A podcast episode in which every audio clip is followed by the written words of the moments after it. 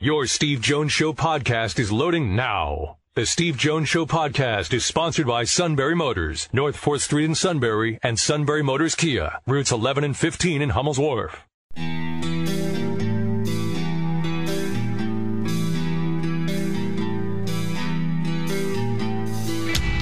Sports talk where your voice counts. This is the Steve Jones Show on News Radio 1070 WKOK. Now, from the Sunbury Motors Studio, here's Steve Jones.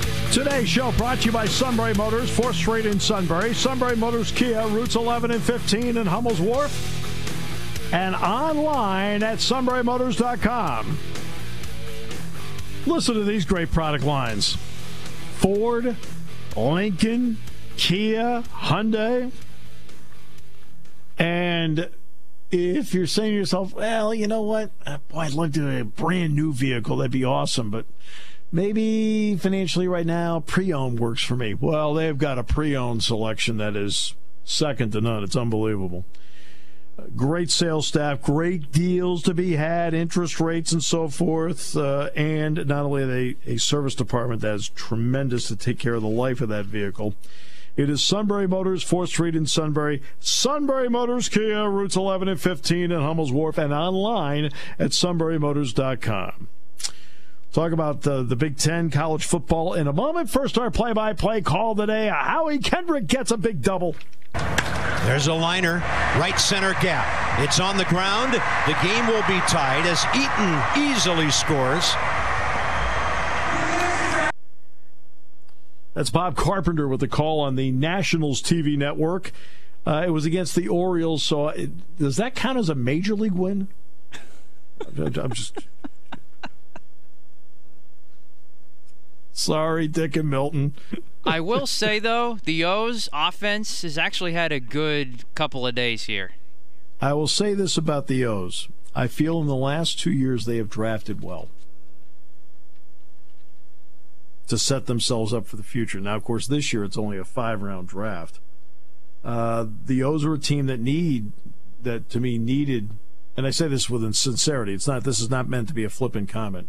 They needed a forty round draft. In other words, you may hit on a guy in the twenty fourth round. You know what I mean? Something like that. Uh, to me, the more the merrier to find out who can make the transition and can play.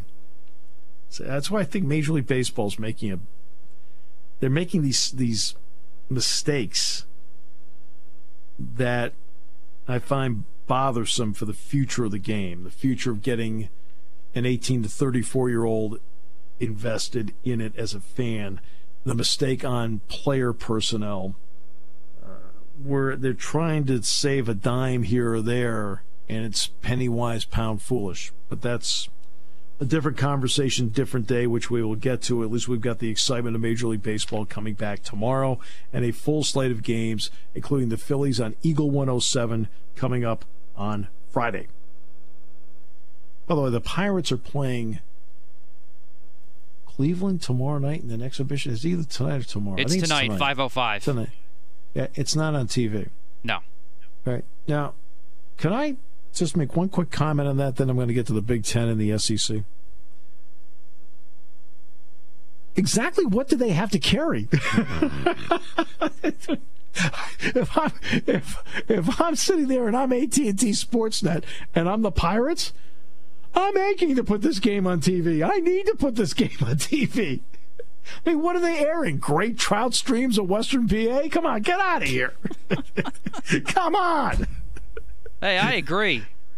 I mean, you've, you've been waiting four months to carry something. Now they give you, well, we can't do this time. And the ratings have been through the roof. Of course, they've been through the roof. Everybody. First of all, Pittsburgh's a great market TV wise.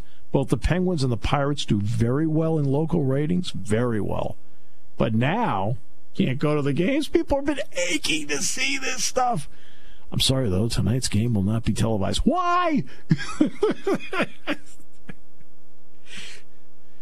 Have you ever played Sewickley Country Club? We're going to give you an 18 hole tour. Okay, that's perfect for after the game.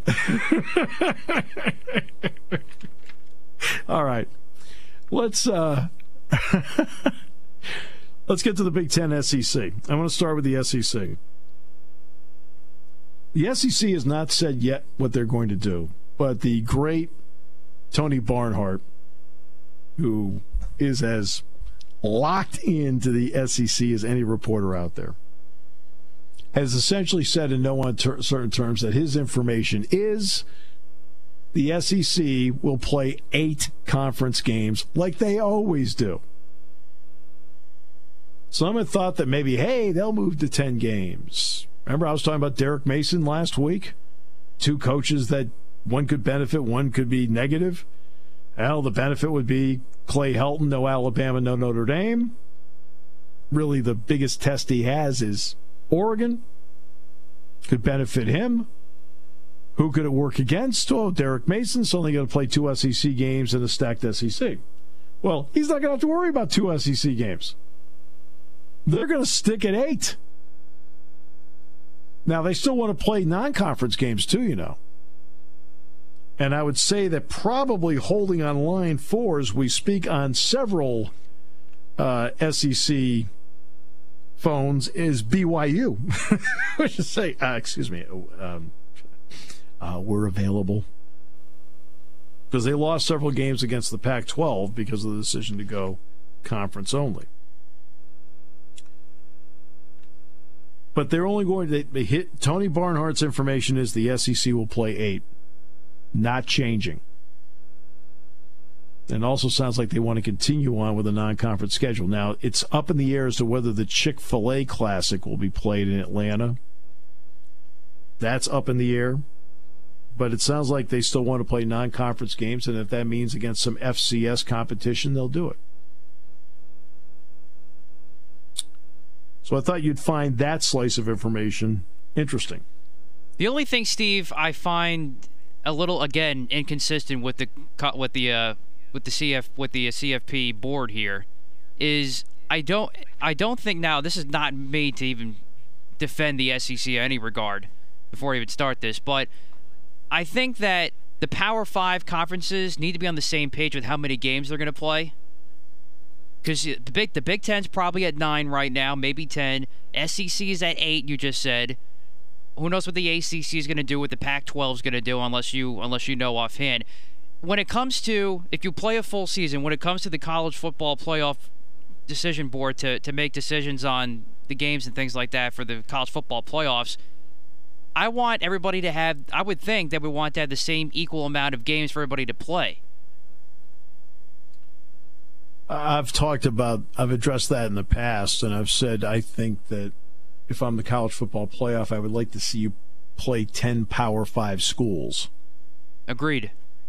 And I'm talking about in a normal season. Obviously. Right. This is not a normal season. So, I, you know, I think everybody has to make their own decision as to what they want to do, and the Big Ten felt they had better control and gave them the best opportunity to play this fall by keeping it, quote, within the family. Pac 12 came to the same conclusion. The SEC, according to Tony Barnhart's reporting, and look, if Tony says it, it's gospel, okay? I mean, it, it, there's, there's nobody that covers the SEC like he does. And if that's what he's understanding, then then it sounds like they're going to go with eight conference games and then fill in the other spots where they can. And look, at the college football playoff committee just have to sit there and they have to make their decisions as to what's going on and what they say. It's an unusual year so I'm not going to be that critical of what anybody decides to do. But I, from an information point of view, from an information point of view, I thought that uh, our fans out there would find it interesting. Okay, now let's get to the Big Ten. Tom Dienhart, uh, whom we've uh, we uh, we did put out a request already for Tom to join us on the show. Tom's a great guy to talk to. I uh, the times he's been here at camp. I mean, I you know, I'd probably he'd come over. He'd, I'd spend an hour talking to Tom. So just a smart, connected, and now he's doing a lot of work for Blue and Gold. uh, Illustrated, and he's the one that put out the initial story about the Big Ten going to conference only games, and he has steadfastly talked about and continues to talk about that it's going to be 10, even though the, the Big Ten has not officially said that yet. Uh, he's talked about it being 10. I did broach the topic yesterday about uh, moving, uh, front loading division games. And I also think that you, if you do 10 games in three weeks, I think you stagger the Western Division bye week and don't have it on the same week as the Eastern Division bye week. That you know, so instead of hey, we're going to play 10 games, 13 weeks, whatever, on the Eastern Division bye week, you still have Western Division games, and on the Western Division bye week, you still have Eastern Division games. With the idea of those bye weeks being used as possible makeup dates. That way you have Big Ten football on every weekend. So Tom Dienhart, and again, we've already put in the request, Matt, to get him, so that's that that way you know. Uh, from blackandgold.com they asked about the schedule. And of course, the transition time to the two week mini camp for Penn State and others will be Friday, which then leads into the start of training camp, which is August 7th. And Tom Dienhart continues to hold that it's going to be a 10 game league only schedule. But the key is now finding out what does that schedule look like and for each Big 10 team which one ends up being the 10th team on your schedule. And that's what they're looking for. A Big 10 coach told uh, Tom, I mean, you got to figure it's got to be here soon. We have to start making plans. There are still a lot of unanswered questions. And the coach said, quote, I don't know any more than I did last week and we're waiting. So, what Tom Dienhart put together uh, the reasons. Money, of course, is one. The, the, the move will save Big Ten schools from having to pay out big guarantees to non conference opponents while playing in front of, of much smaller crowds that would generate less game day revenue. And some places may have crowds. Iowa, for example, might have crowds. And the reason Iowa might have crowds is I go back to I'm about to make the suit's heart very warm here. Oh boy. Matt. The Iowa Motor Speedway hosted IndyCar over the weekend and they had fans. How about well, that? If, if the Iowa Motor Speedway had fans, doesn't that lead to the possibility that Iowa and Iowa State could have fans? It would certainly be a little inconsistent if they didn't. Right. That's, that's if everything turned out fine, right? And the numbers are stable, okay? Scheduling flexibility by staying in house will be easier to move foes around if needed to deal with virus outbreaks and make it prohibitive for a school to play one week. I think I just said that. I think I've said that for uh, what, two weeks? So that matches up with what we've been talking about.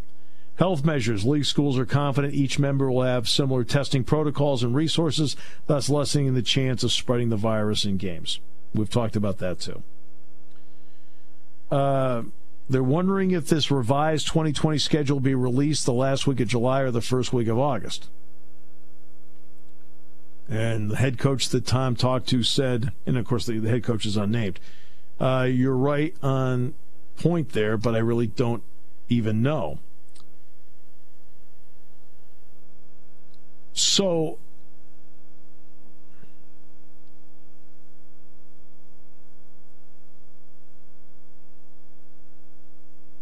the, uh, this coach said, quote, I'm assuming it's going to be full. You know, whatever they decide to do, we obviously already have nine Big Ten games scheduled. Now, I don't know the order. We don't know that yet. See, that's why I was talking about do you front load division games? Remember, division games bring with it less travel time. I've talked about this with uh, Olympic sports. And it's been rejected forever by Olympic sports coaches in conferences. Like, divide up into divisions, save some money. You know, put one extra trip a year out there, but like, hey, play Maryland every year, play Rutgers every year. Play. I've talked about that as a way to make some of the Olympic sports more fiscally reasonable. But the coaches have rejected that over time. I've always rejected it. And I understand their, I completely understand their reasons for it. Do you want to be on a level playing field with everybody else? But I also think sometimes I don't want idealism, which is perfectly fine. Do they get into in the way of what's what might be fiscally realistic? Uh, earlier reports have indicated that. Uh, let's see that you have four cross division games. A fourth needs to be added. And the other question is do the cross division games you already have, the three you have, remain the same? The head coach said, quote, I would think, I hope so. We've been planning for them. We've already done a lot of work. You would think that they would, but you don't know for sure, but I would think so. Now the question is when does the schedule start? September 5th? Or do you start September 12th, September 19th? The head coach said, quote, there are two schools of thought. We either want to get going with it right away or wait. But you know, sometimes waiting is not better because things could get worse. See, and that, that's my, my feeling is. My feeling is go. Get going. If you're going to do this, get going because you don't know what the conditions are. You know, you have an approximate feeling about what conditions are now. We don't know what the conditions are going to be like in November. For all we know, they're better. I don't know. I don't know. Or for all we know, it's worse. We don't know because it's just too far out. Uh, if you look at the school model, the coach said, they're trying to get everybody out by Thanksgiving, which is the story here. Uh, we will do nothing but Zoom teaching once they come back, once fall break resumes after Thanksgiving. No in person classes. If you stick with that logic, then you would assume that starting as soon as possible would be best, but don't know. I don't have too many answers right now. They asked about going to the spring. And this head coach said, I haven't even let my mind go there yet. We haven't even discussed it. Everyone wants to play. You'll do it playing in the spring if you have to, but that's definitely not what anybody wants at this point. So we thought we'd throw that out there for you.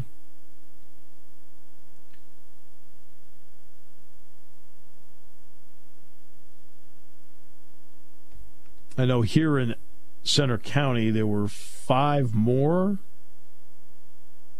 um, COVID 19 positives.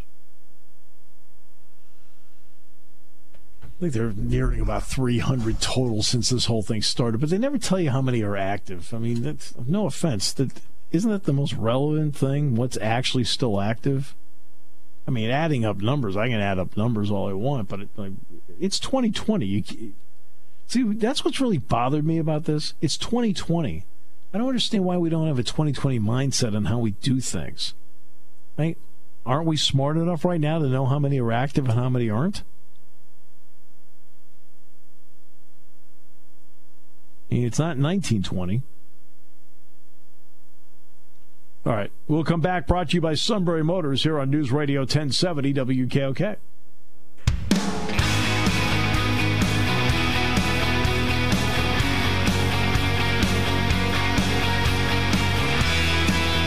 Seven. And not only that, his family has a very interesting neighbor now.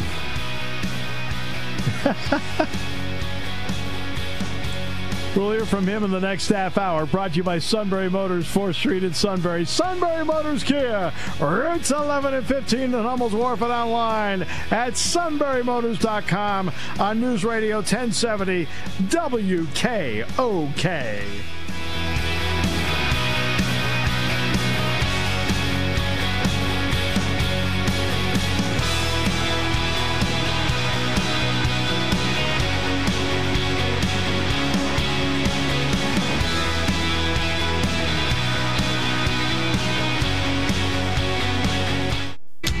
Taking your calls at 800 795 9565. This is The Steve Jones Show on News Radio 1070 WKOK. Now, from the Sunbury Motors Studio, here's Steve Jones. Sunbury Motors, 4th Street in Sunbury. Sunbury Motors Kia, routes 11 and 15 in Hummel's Wharf and online at sunburymotors.com.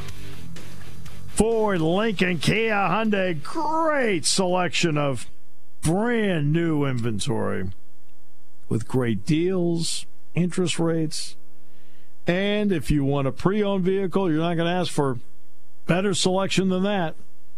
They have great pre owned inventory and a service department that takes care of the life of your car.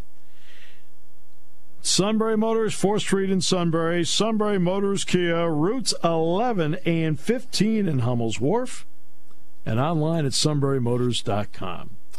All right, Judge Culpepper.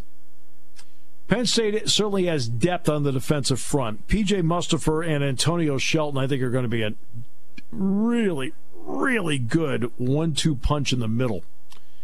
And then you've got some depth there. You know, Fred Hansard is a guy that's has to figure in prominently with, with reps. Uh, they've got a young player that I really like, and Akeem Beamon. I think has a chance to be really good before it's all said and done. And then there's Judge Culpepper. Judge slimmed down. Judge is about on the track I thought it'd be when I when I first saw him. I thought right about now would be the time you'd start to see more contributions from Judge Culpepper. He's down to 297 pounds, and he's going to play a big role in what we see up front. Yeah, maybe it's 20, 25 reps a game, but that's a big role. Uh, if it makes Mustipher and Shelton fresh in the fourth quarter, that's a critical role. First question came from Audrey Snyder, and it deals with the Judge Culpepper neighborhood. There we go. Um, Judge, um, I was reading a story and read that when Tom Brady moved to Tampa, he moved to your neighborhood. Is that true? And if so, what was that like?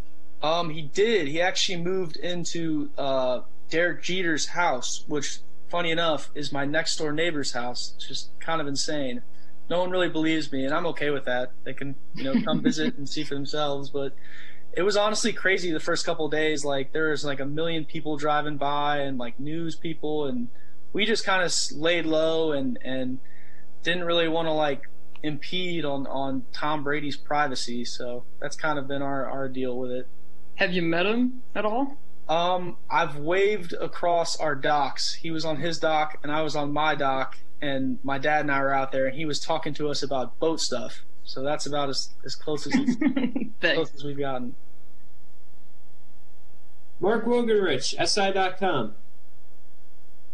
Judge, one, did you ever get to meet Derek Jeter? Two, Friday, you guys can actually use a football in practice, probably for, for the first time since the Cotton Bowl. What's that going to look like, and what are you looking forward to about that? Um, I have met Derek Jeter. He's a really awesome guy. Um, and it doesn't really affect me that we're having a football because I'm a D lineman. You know, we're still going to be doing get offs and strikes and hand work and hips work. So, you know, for the other guys, that's exciting. But I guess no, it will be cool. We'll get to toss the ball around before we start actual work. Frank Bodani, uh, York Daily Record.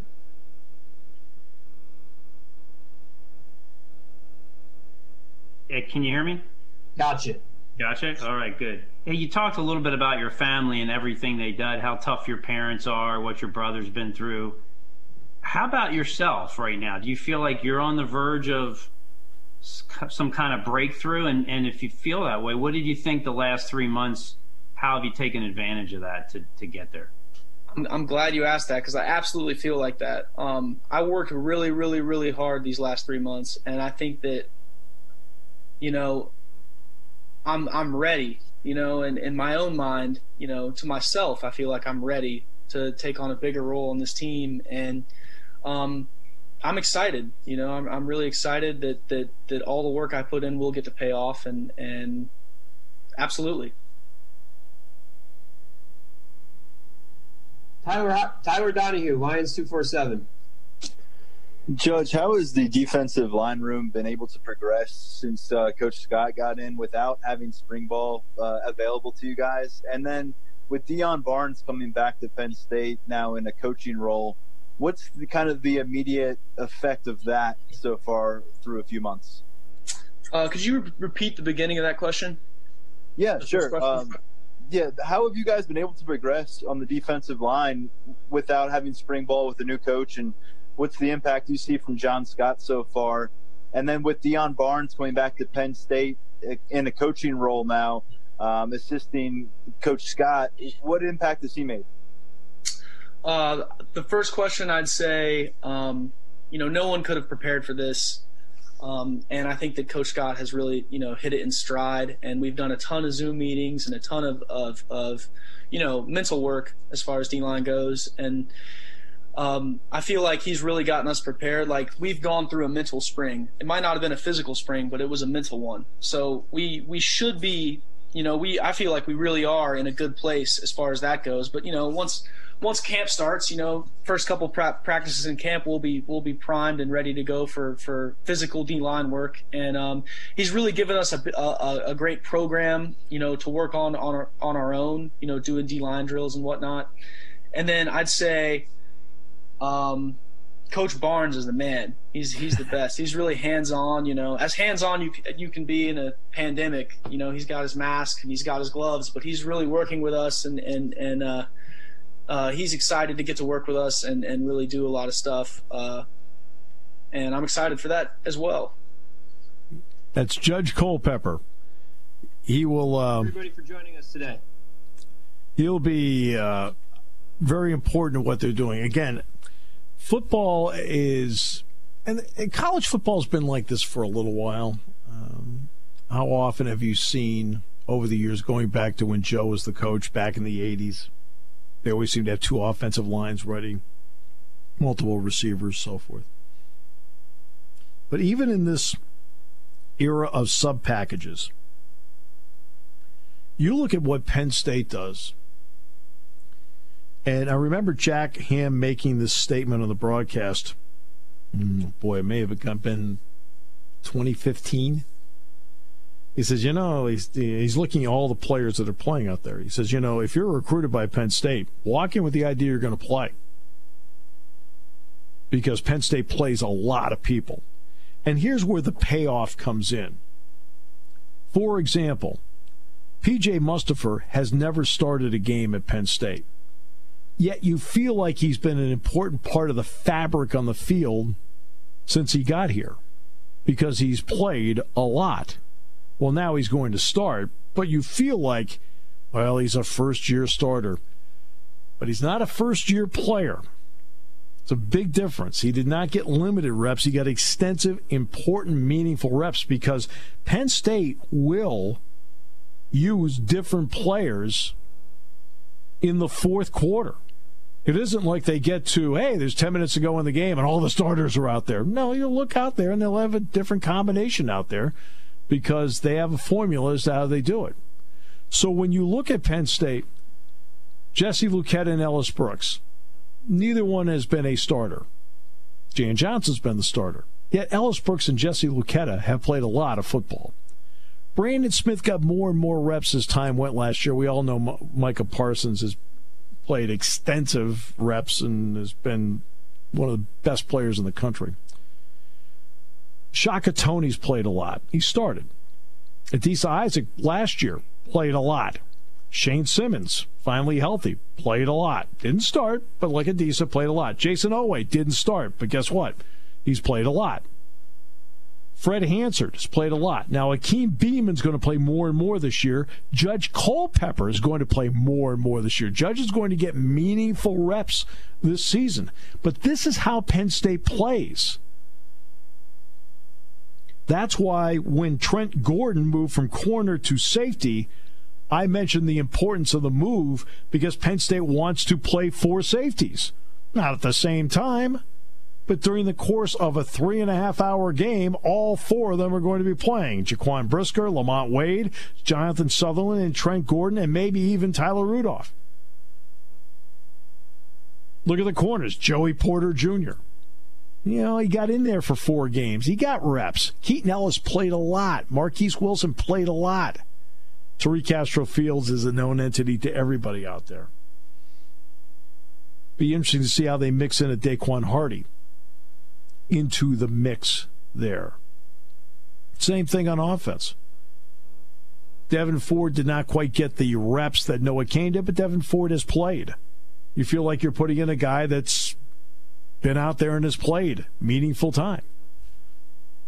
Noah Cain, meaningful minutes, not the starter.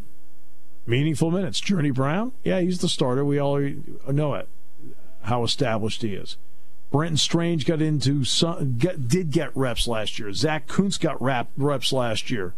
Pat Freiermuth's the established starter. And then this is where the offensive line comes into play. You've got Menet. Miranda's played a lot. Thorpe's played a lot. Fries has started. Rasheed Walker's started. But then look at behind them. This is where the transition of Penn State football has really taken place.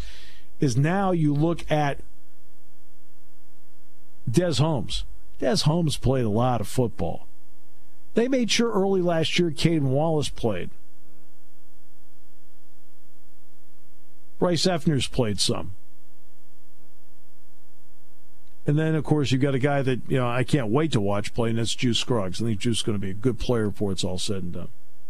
Same thing with wide receiver. Everybody forgets about Cam Sullivan Brown. Every time you talk about the Penn State wide receiver situation, you mention Jahan Dotson, justifiably so. Daniel George. There's been a lot of talk, justifiably, about John Dunmore and TJ Jones, and maybe a freshman or two. Nobody talks about Cam Sullivan Brown, and they should. Cam Sullivan Brown was really starting to come on early last season. Fact, the game he got banged up in when he was having his best game, that was at Maryland. Cam Sullivan Brown, do not discount him in this Penn State offense. You do that, you're making a mistake. So when you start talking about, hey, let's talk about the Penn State wide receivers, I never hear anybody talk about Cam Sullivan Brown. Never. I think before it's all said and done, you'll be talking some about Cam Sullivan Brown. Look, you want six wideouts seven, but six preferably. Because Penn State plays a lot of wideouts. Yeah, that's a lot of running during the course of the game. Penn State plays a lot of people. I mean, I go into the game with the idea that I think I'm going to see as many as 60 to 65 different players during the course of the game between all three phases. And guess what? When a John Reid, who, by the way, John signed his contract with the Texans, four year deal just shy of $4 million. Good for John. But when you lose a John Reid, when you lose a Jan Johnson, you lose a Steven Gonzalez. This is what happens. John Reid goes, but you know, Keaton Ellis has played a lot. Joey Porter's played some. Marquis Wilson's played a lot. Okay. You lose a Jan Johnson, but you know what? Ellis Brooks played a ton. Jesse Luketa's played. So experience wise, you're not losing a ton. Talked about Steven Gonzalez. Well, turns out Mike Miranda and CJ Thorpe both played a lot of football last year. A lot of football.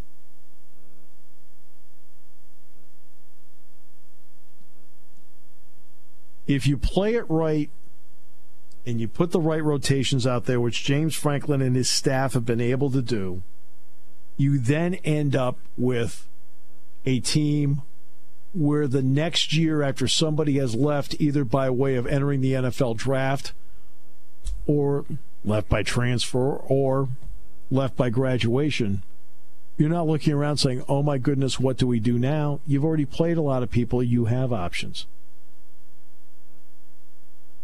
And not only that, they're really good, viable options. Tomorrow, Senator Pat Toomey on the show to talk about his roundtable. That included Ben Cherington, the general manager of the Pirates, and Rhys Hoskins of the Phillies, among others. We'll get his take on that. Looking forward to it. And I believe we might have Mike Golic Jr. on the show tomorrow, too. Great to have you with us today.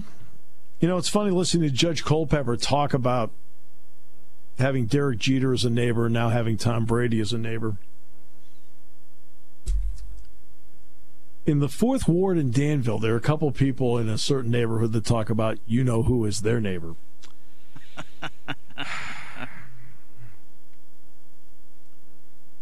And I said to him, I said, you know, I said, when you have a neighbor like that, what are the most important items to know? He says, well, he said, you, all you have to do is memorize three numbers. I said, what's that? I said, 911. Back with more in a moment. Here on News Radio 1070 WKOK. When it comes to car buying, there's the other guy's way, and then there's the SMC way. The other guys force you into a vehicle you really don't want. The Sunbury Motors way lets you take the time you need to browse, ask questions, and take the test drive and think on it. For over 100 years, the Mertz family and all their employees have made your experience the most pleasant one you'll ever have. The other guys won't offer you the best price for your trade, no matter how much they say they will. The SMC way is their promise to provide you with the most money the market shows your vehicle is worth. The SMC way is to offer you all applicable factory rebates on new vehicles and generous discounts. Looking for a pre owned vehicle? The SMC way checks each vehicle in a 200 mile radius to determine the lowest price, then beat it. It's the lowest price promise, just part of the SMC way. The choice is up to you the other guy's way or the SMC way. The SMC way wins every time. Sunbury Motors Company in the North 4th Street Auto Plaza, Sunbury, and at sunburymotors.com. Selling more cars and satisfying more customers for over 100 years.